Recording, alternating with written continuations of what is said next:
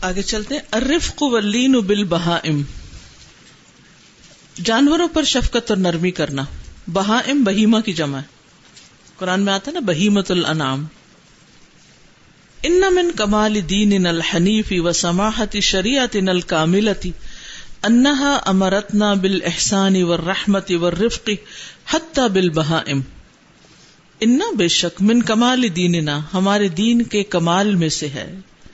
الحنیفی، جو دین حنیف ہے، یکسو، و سماحت شریعت اور ہماری شریعت کی سخاوت یا فراخی میں سے ہے۔ الکاملتی، جو کہ مکمل شریعت ہے۔ انہا امرتنا، کہ اس نے ہمیں حکم دیا۔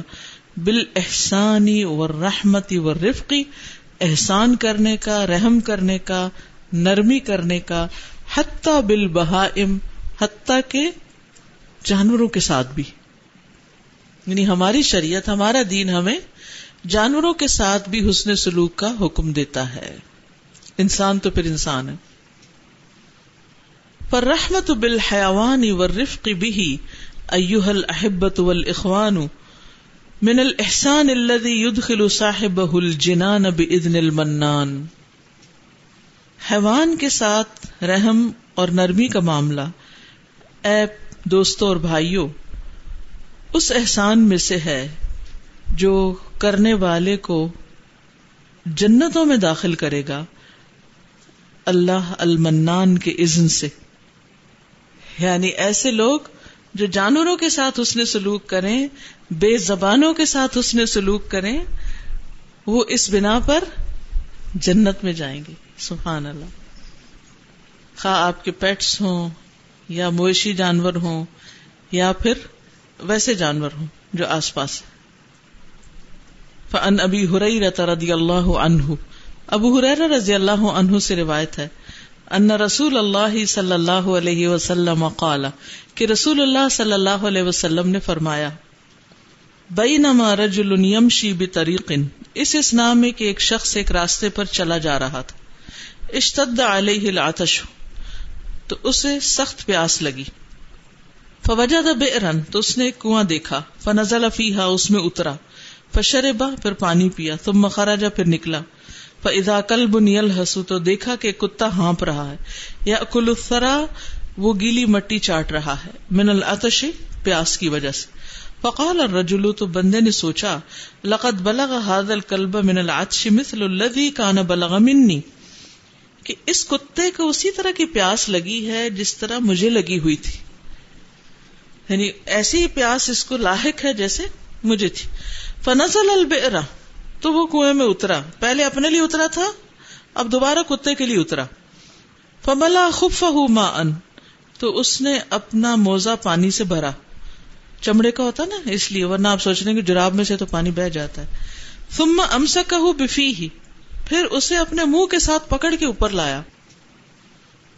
حتی رقا، یہاں تک کہ چڑھ گیا، کنویں سے باہر آ گیا۔ فسقا الکلبا پھر اس نے کتے کو پانی پلایا۔ فشکر اللہ لہو تو اللہ سبحان تعالیٰ نے اس کی قدردانی کی۔ فغفر اللہ تو اس کو بخش دیا۔ قالو یا رسول اللہ، لوگوں نے پوچھا، اللہ کے رسول وہ ان لنا فی ہاد بہائے ملا اجرن کیا ہمارے لیے ان جانوروں میں بھی اجر ہے کہ ان کے ساتھ اس نے سلوک کا بھی کوئی فائدہ ہوگا؟ فقال فی کل کب دن رقبت اجرن تو آپ نے فرمایا، ہر تر جگر والے کے لیے یعنی خیر و بلائی کرنا، اس میں اجر ہے۔ کبد کہتے ہیں جگر کو رتبت ان کہتے ہیں تر۔ اجرن اجر۔ ہر تر جگر والی چیز میں اجر ہے یعنی جس میں بھی جان ہے۔ عربی میں یہ محاورت اردو میں ہم کہتے ہیں۔ ہر جان والی چیز یعنی جس میں بھی جان ہے۔ ہر لونگ تھنگ جو ہے، اس کے ساتھ احسان جو ہے، وہ اس میں اجر ہے۔ اب تر جگر کیوں کہا گیا؟ کیونکہ جب مر جاتا ہے جانور، تو اس کا جگر جو ہوتا ہے، وہ ڈرائی ہونے لگتا ہے۔ یقول الامام النووی، امام نبوی کہتے ہیں رحم اللہ اللہ ان پہ رحم فرمائے۔ قول صلی اللہ علیہ وسلم، نبی صلی اللہ علیہ وسلم کا جو یہ فرمان ہے، فی کل کب دن رت کہ ہر تر جگر والی چیز میں اجر ہے مانا فل احسانی الا کل حیوان بسقی و نحوی اجرن۔ اس کا معنی یہ ہے کہ ہر زندہ حیوان پر احسان کرنا، اس کو پانی پلا کے وغیرہ وغیرہ اور کام کر کے اس میں انسان کے لیے اجر ہے۔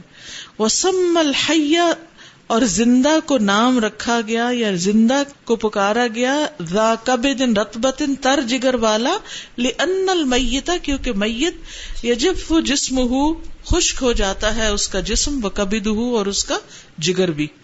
یعنی ڈی ہائیڈریٹ ہو جاتا ہے نا، مردے کے جسم سے پانی نکل جاتا ہے اور وہ ڈرائی ہو جاتا ہے۔ آپ کی جیسے اسکن جو جسم سے ہٹ جاتی تو پھر کیا ہوتی ہے؟ وہ بالکل سوکھ جاتی جیسے ڈیڈ اسکن ہوتی ہے، وہ بھی سوکھ جاتی ففی حد الحدیثی تو اس حدیث میں الحف الحسانی الحیوان المحترمی ابھارا گیا ہے احسان کرنے پر، ہر محترم حیوان پر یعنی احترام والے جانور پر احسان کرنے پہ ابھارا گیا ہے۔ اور وہ محترم کون سا ہے حیوان؟ حیوان بھی محترم ہوتے ہیں جی ہاں۔ وہ ہوا مالا امر بقتلی ہی وہ وہ حیوان ہے جن کے قتل کرنے کا حکم نہیں دیا گیا۔ فمل مور بقتلی ہی تو جن جانوروں کو قتل کرنے کا حکم دیا گیا ہے فیم تسل امر شر افی قتلی ہی تو شریعت کے حکم پر عمل کیا جائے گا یا اس کی تعمیل کی جائے گی، اس کو قتل کر کے۔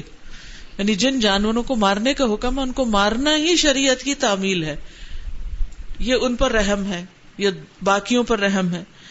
ول مور قتلی ہی اور جس جاندار کو قتل کرنے کا حکم ہے، یہ اجازت ہے۔ کل کافر الحربی وہ کافر جو حربی ہو یعنی جو جنگ کر رہا ہو۔ ول مرتد اور دین سے پھرنے والا۔ ول کل بل اقور اور کاٹنے والا کتا۔ پاگل کتا ہوتا نا؟ ول فواسق الخمسی اور پانچ فاسق جانور، المذکورات فی الحدیثی جو حدیث میں مذکور ہیں، وما فی مانا ہن اور جو ان کے معنی میں ہے یعنی جو ان جیسے ہیں۔ ٹھیک ہے؟ ان کے زمرے میں وہ ام المحترم، تو جہاں تک محترم جانور کا تعلق ہے فیح سلواب بسقی ہی تو حاصل ہوتا ہے ثواب اس کو پانی پلا کے۔ ول احسان الہی اور اس کے ساتھ احسان کر کے۔ ایدن، وہ بھی۔ بے اتعام ہی وغیرہ ہی سوا ان اس کو کھانا کھلا کے اور اس کے علاوہ بھی دوسرے کام کر کے۔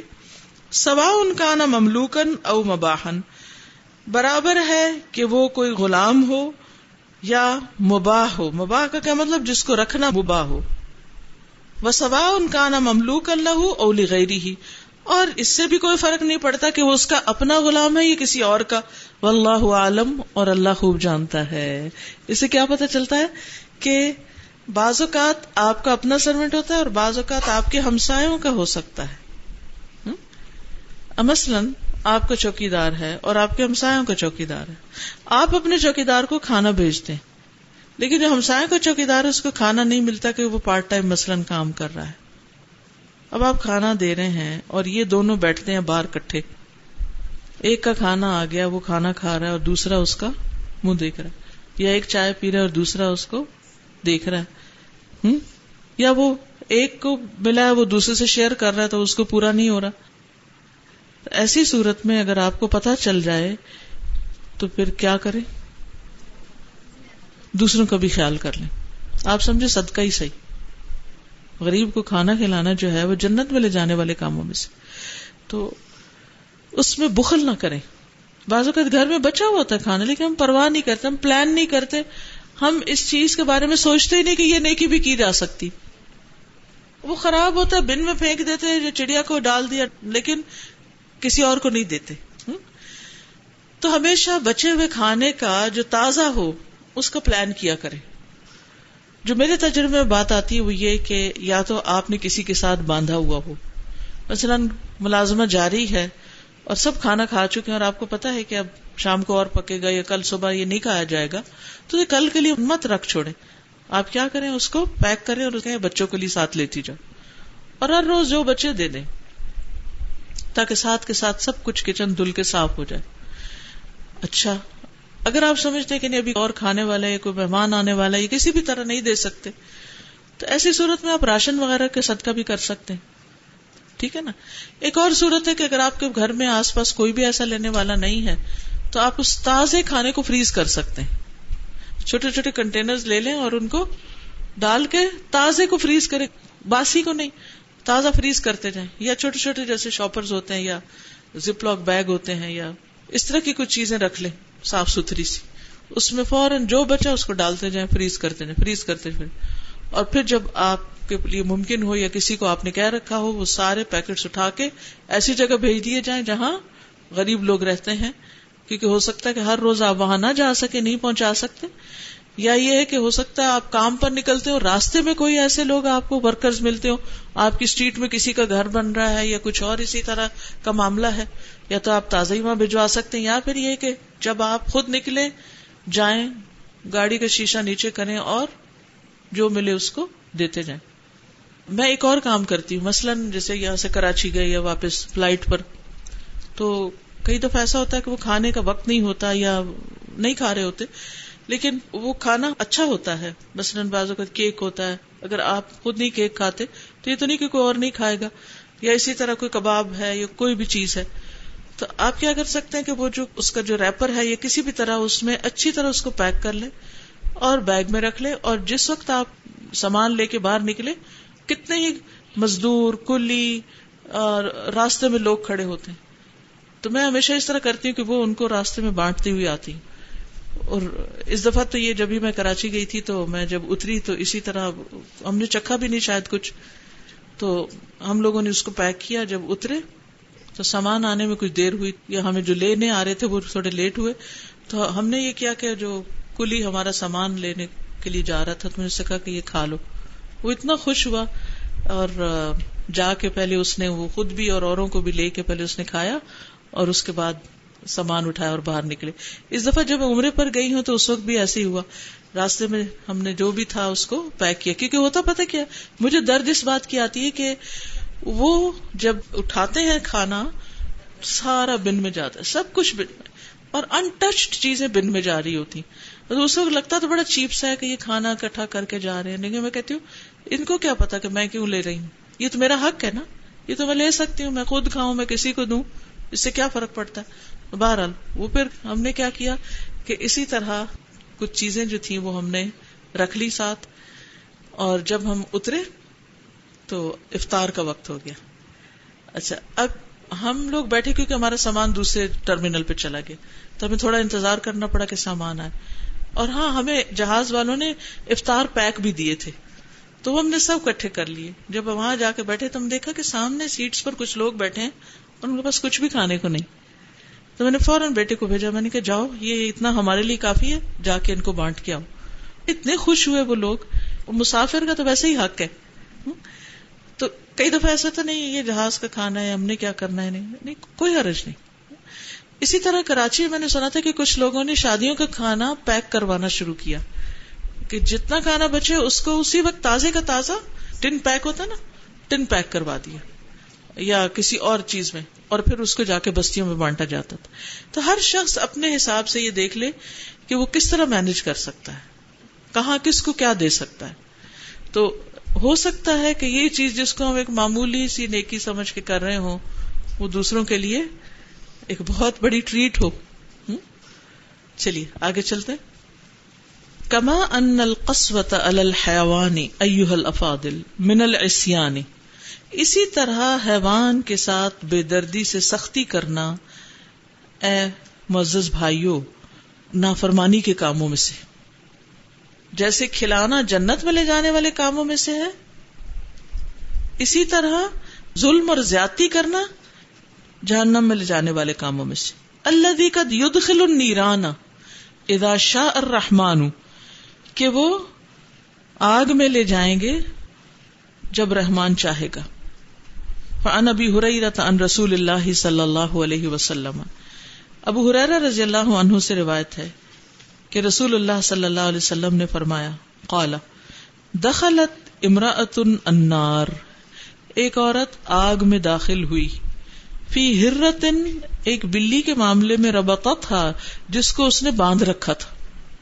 فلا ہی اطعمت نہ تو اس نے خود اس کو کچھ کھلایا، ولا ہی ارسلت تھا اور نہ ہی اس نے اسے چھوڑا من خشاش الارض، کہ وہ زمین کے کیڑے مکوڑے کھا لیتی۔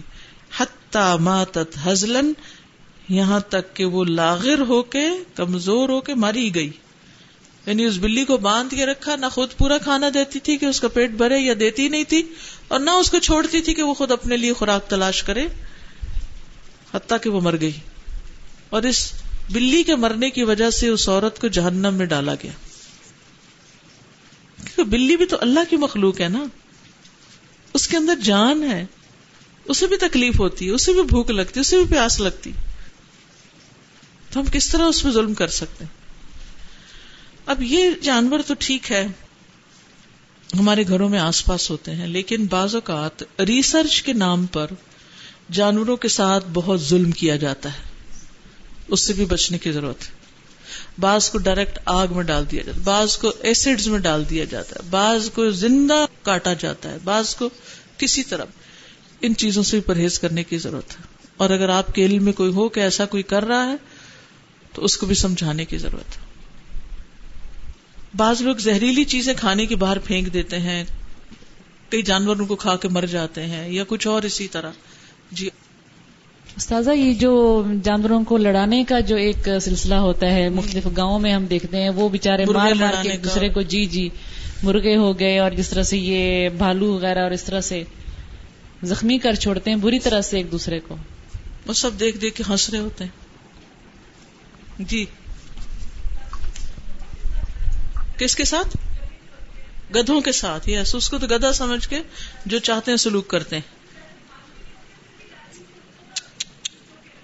اور مارتے ہیں کہ اور بھاگے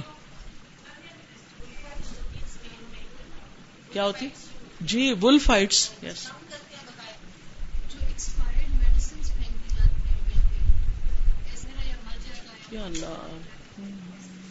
جس ایکسپائرڈ میڈیسنس یا ایکسٹرا میڈیسنس ہم ایسی بن میں پھینک دیتے ہیں اور ہمیں پتا ہے وہ بلی پھاڑے گی یا کوئی اور جانور اور وہ ان کو کھا جائیں گے تو بعض اوقات وہ بھی ان کے لیے نقصان دہ ہو جاتے ہیں۔ اللہ اکبر۔ کہتے ہیں بلیڈز وغیرہ جو پھینک دیتے ہیں کوڑے میں تو بعض اوقات جانور اور چیزوں کے ساتھ ان کو بھی کھا جاتے ہیں اور اس سے ان کی ڈیتھ ہو جاتی ہے۔ اللہ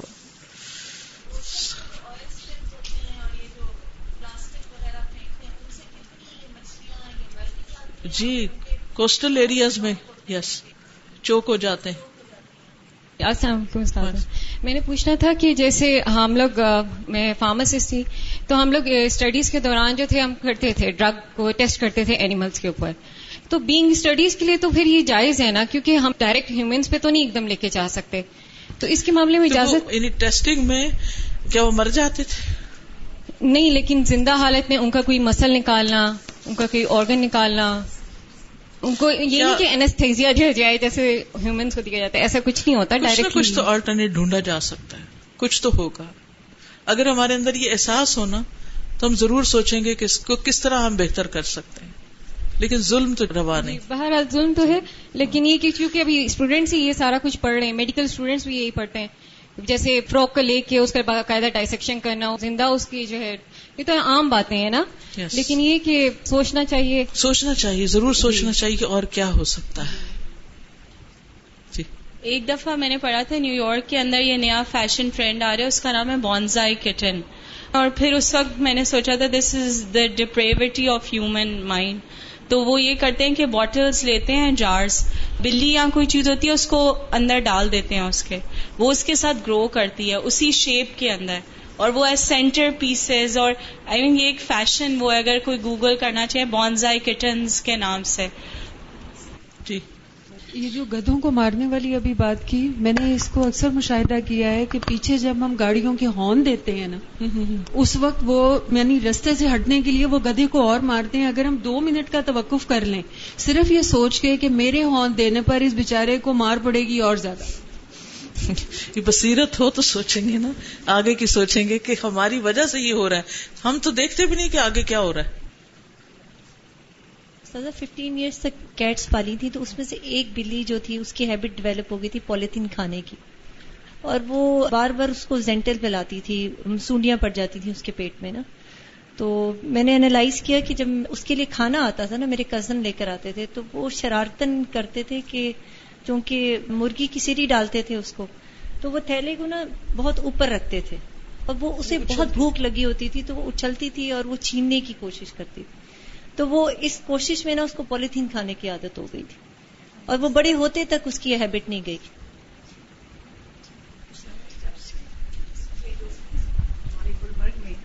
بنا ہے نا اپنا فوڈ اسٹریٹ بنی ہے ایم ایم عالم روڈ پہ۔ ہمارے یہاں اتنے کتے تھے، اتنے کتے بلیاں، میں آپ کو بتا نہیں سکتی۔ اب جب سے یہ اسٹریٹ بنی ہے نا، فوڈ کی اور یہ سارا سلسلہ بنا ہے، ایک کتا، ایک بلی بھی نظر نہیں آتی۔ لوگ حیران ہیں کہ وہ اتنے کتے کہاں گئے؟ بلیاں کہاں چلی گئی کچھ لوگوں نے کہا کہ، انہوں نے کباب بنا کے بیچ دیے۔ کہا کہ ان کا گوشت پکا کے بیچ دیا۔ وہ ایسی نفرتیں پیدا ہو گئیں کہ فلانے ہوٹل میں یہ کتے ہی پکے۔ تو یہ بھی ایک شوچا تھا۔ جو یقول الامام النووی رحمہ اللہ۔ امام نبوی رحمہ اللہ کہتے ہیں وفل حدیث دلیل لتحریم قتل الحرتی اس حدیث میں دلیل ہے کہ بلی کو قتل کرنا حرام ہے۔ وہ تحریم حبسہ بغیر تعامن او شرابن اور حرام ہے اس کو قید رکھنا بغیر کھانے پینے کے۔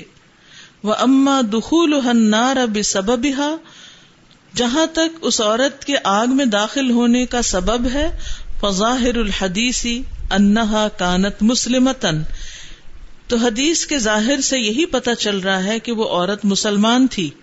وہ انما دخلت النار بسبب الحرہ اور وہ آگ میں بلی کی وجہ سے داخل کی گئی یا داخل ہوئی۔ وہ زکر القادی اور قاضی ایاز نے کہا انہ یجوز کہ جائز ہے، انہا کافرتن یعنی یہ بھی ہو سکتا ہے کہ وہ کافر عورت ہو ادبت بے جو کفر کی وجہ سے عذاب دی گئی، وزید افی ادابہ بے سبب الحرا اور اسے بلی کی وجہ سے اس کے عذاب میں اضافہ کر دیا گیا۔ وسطحقت ذالک علی کونہا اور اس وجہ سے وہ اس کی مستحق ہو گئی۔ یعنی وہ اسی لیے اس کی مستحق ہو گئی کہ وہ لئی ست مومنتن کہ وہ مومن نہیں تھی۔ تو فرو سگا ارحا بجتنا بل کہ بخش دیا جاتا اس کے صغیرہ گناہوں کو، بڑے گناہوں سے بچنے کی وجہ سے۔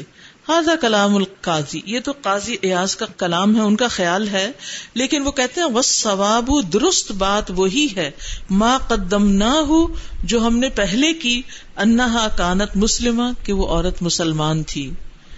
وہ انہا دخل النار بسبب اور یہ کہ وہ آگ میں اس بلی کی وجہ سے داخل ہوئی تھی۔